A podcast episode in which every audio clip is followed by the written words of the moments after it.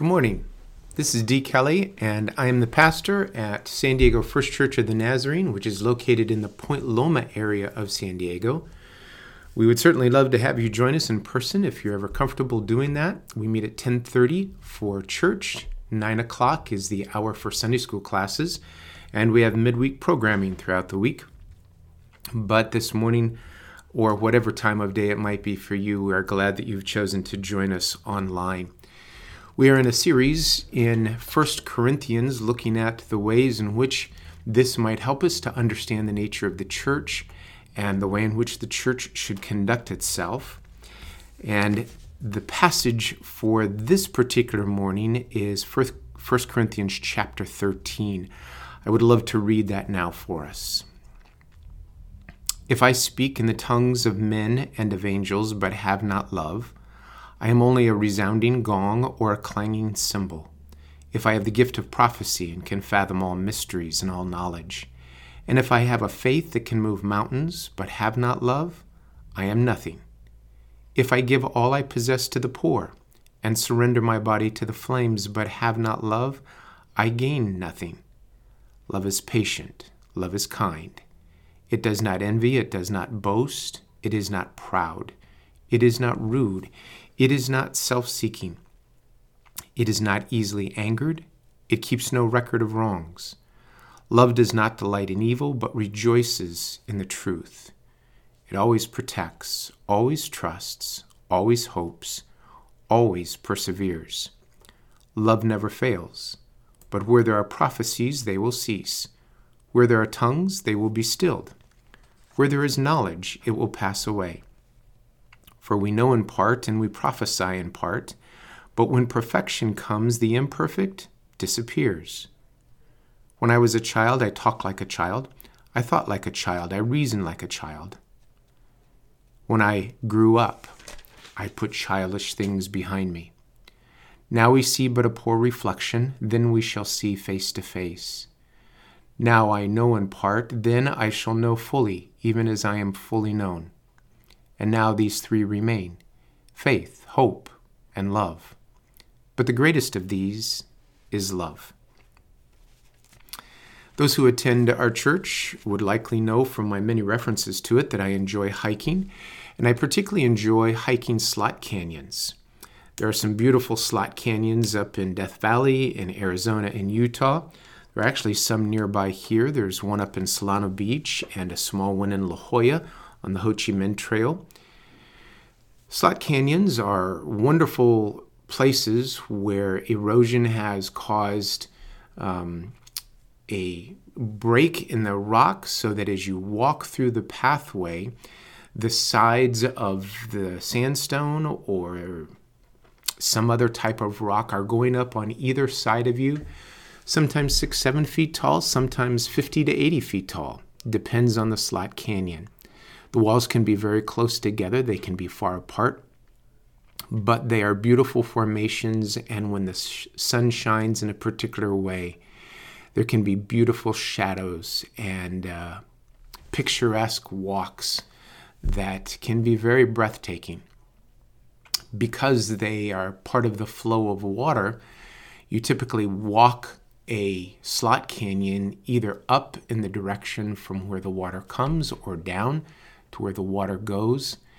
It's difficult to walk slot canyons with water in them. Many of them are dry, but the ones in Zion National Park have water in them and provide an extra interesting notion of uh, travel and hiking.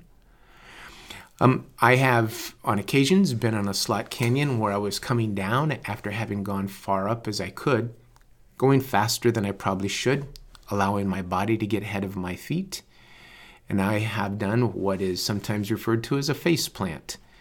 It's not fun, it's a bit embarrassing, it can hurt, and my feet, when they get tripped up by rocks that I wasn't paying close enough attention to, cause me to lunge forward and fall flat on my face.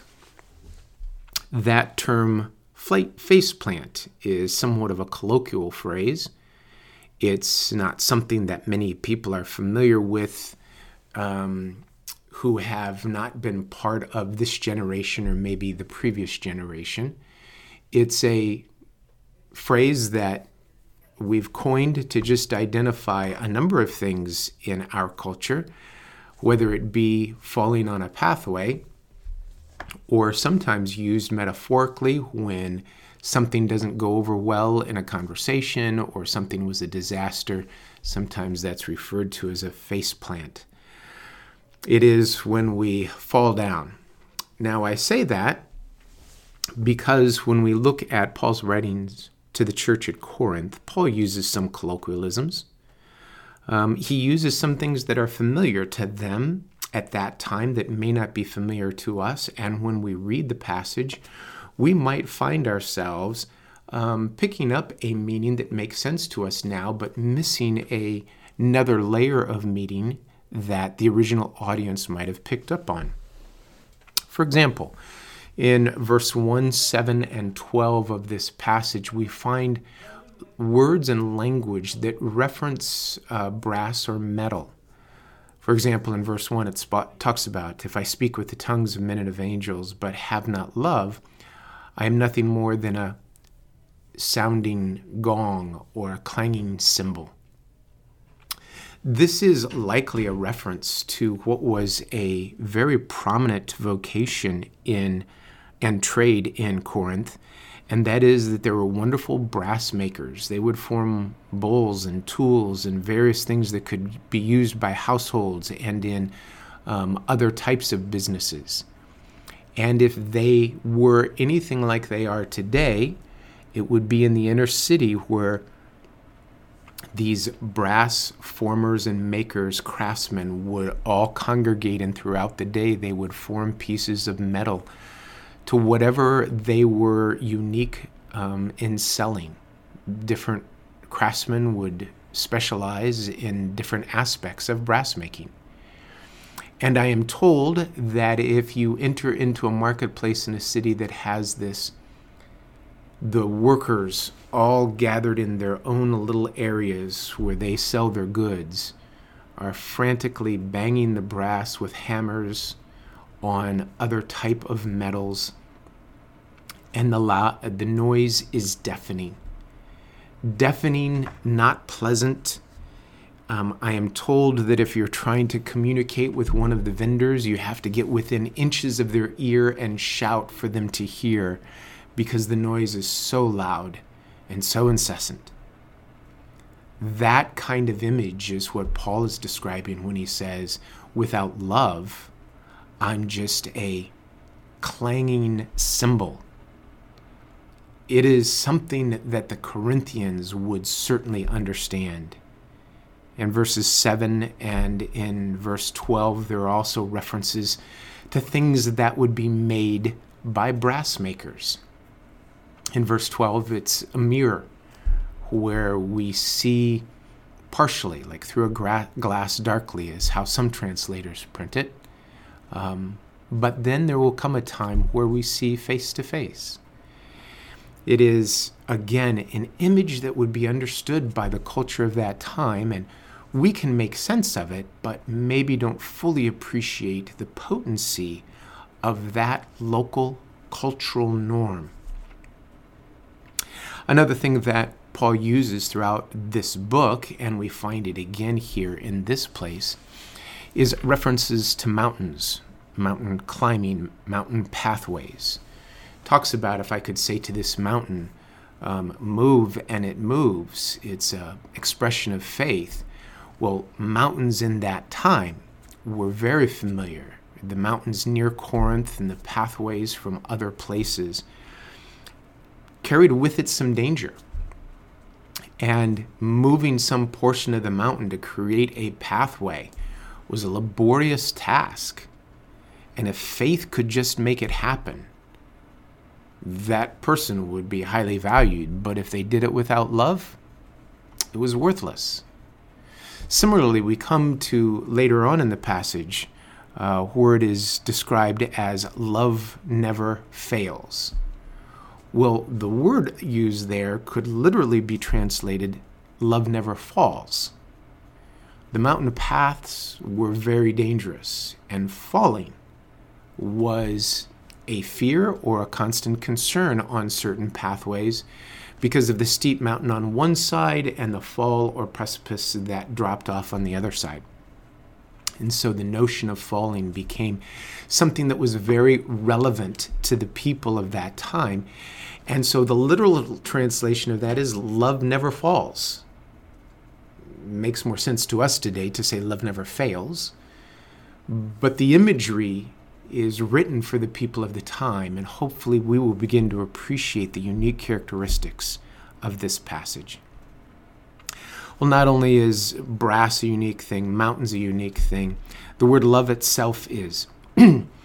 the word for love, there are many in Greek. One of them refers to erotic or romantic love, another refers to the family ties that we have.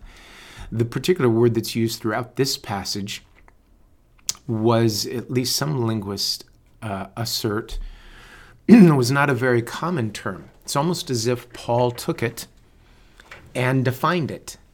And then it became the banner word for the Christian church.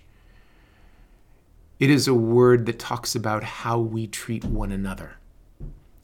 And so Paul spends this chapter expanding on a word that he's wanting to define who we are. Lastly, I want to mention the structure of Paul's writings. Last week, if you were with us, I talked about the um, circle or ring by which Paul makes some of his arguments, where he moves up in an argument, there is a culmination, and then uses the same subjects or steps down from that crescendo moment.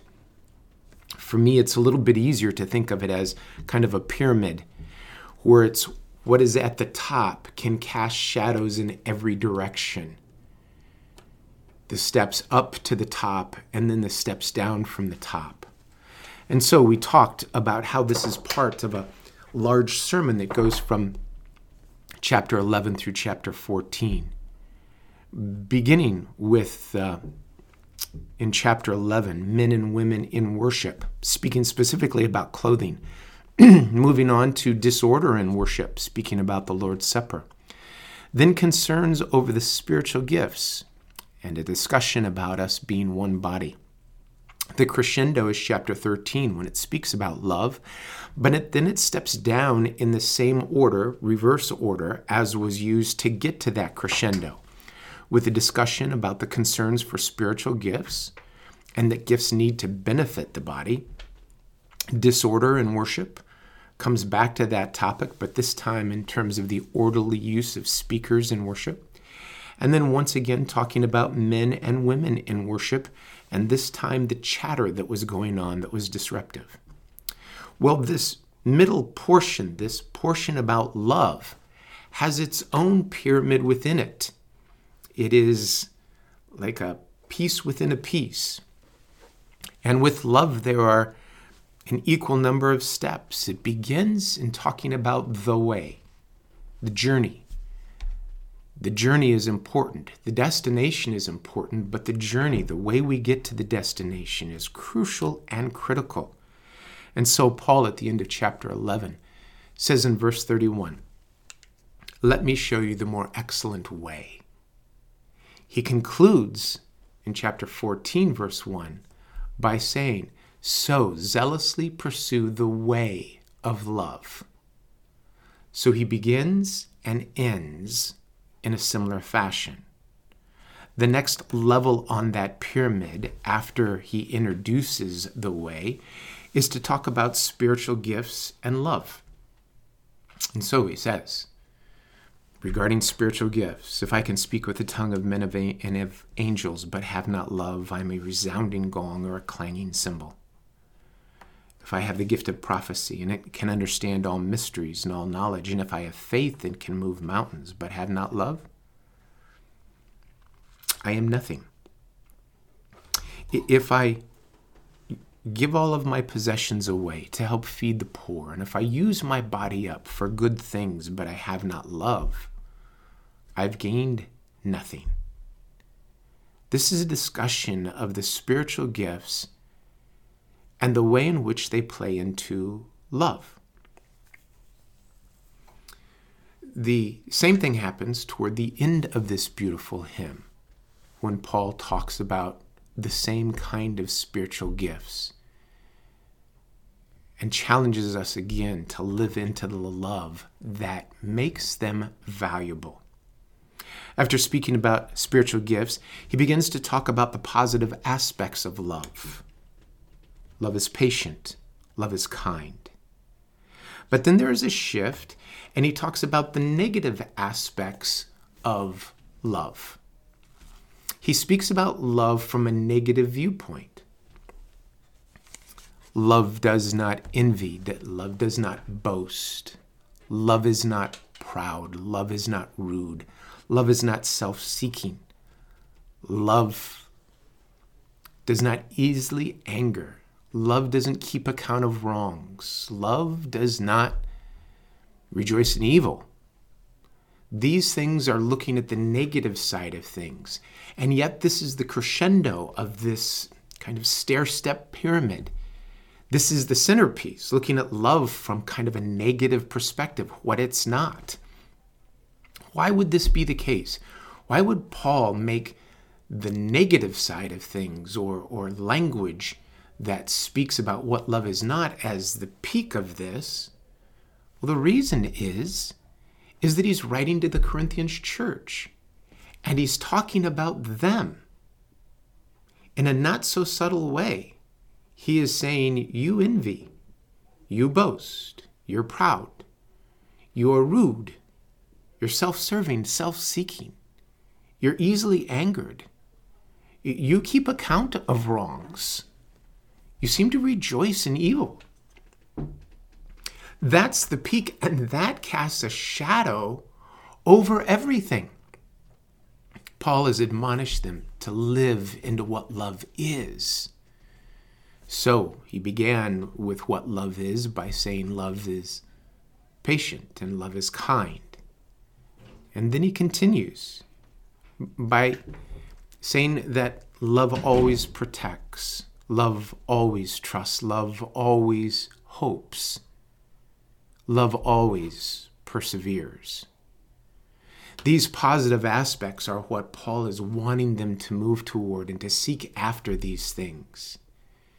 He then tells basically a story about himself. When I was a child, I talked like a child.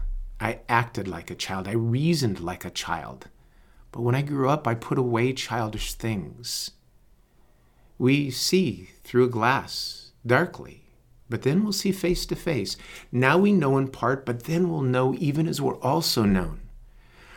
He's not, I don't think, pointing to some long into the future, hopeful peace of eternity. He's saying when we begin to practice love, it changes how we see ourselves, changes how we see others, changes how we think, how we reason, how we talk. Love molds us. He brings it down to a beautiful conclusion when he says, And now these three remain faith, hope, and love. But the greatest of these is love. It is the way, and we should zealously seek after it. There is um, an easy way to think about slot canyons. It sometimes presents for us a difficult way to get through. I have been in some slot canyons where the back of my head touched one wall of the slot canyon and my nose literally touched the other side of the slot canyon some places that you can't get through, but water can.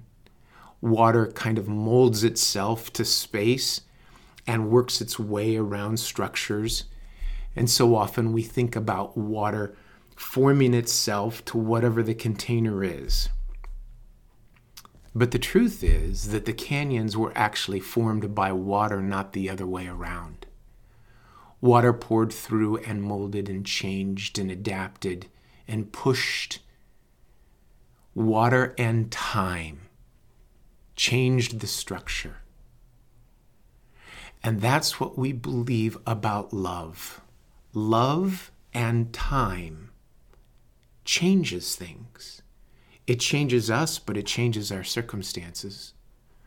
We are called to love. The piece that's at the um, crescendo of this that I talked about, what love is not, a description of the Corinthians. The other piece is what love is, a description of Jesus. Paul had the image of Jesus in mind when he talks about love. And love never falls, it never fails. Over time, it begins to form things anew. It takes painful moments and uses them in ways we never thought possible. It takes suffering and creates character. It takes agony and brings about hope. Just like the water moving through a slot canyon, love moves through our lives. And when we treat one another with love, with intent, with purpose, we find transformation taking place. So often the church has been an instrument of things other than love. We have fit fairly well with the Corinthians church. Paul is beckoning us to seek after those things that are love. Everything else will fall in place because love over time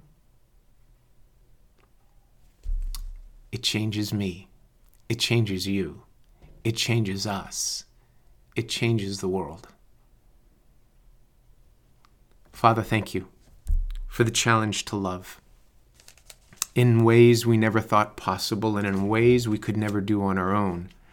But you have offered spiritual giftedness.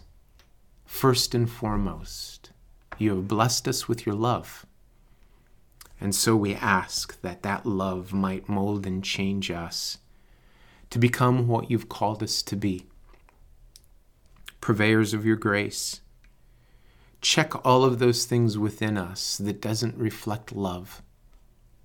And help us, Lord, to not only surrender to what you're doing in our life, but become part of that great flow of your Spirit, the living waters of grace, the love that transforms. Help us to live that way, Lord, we pray. Amen. Now may you go in the grace and peace of our Lord Jesus Christ. I hope you have a wonderful week.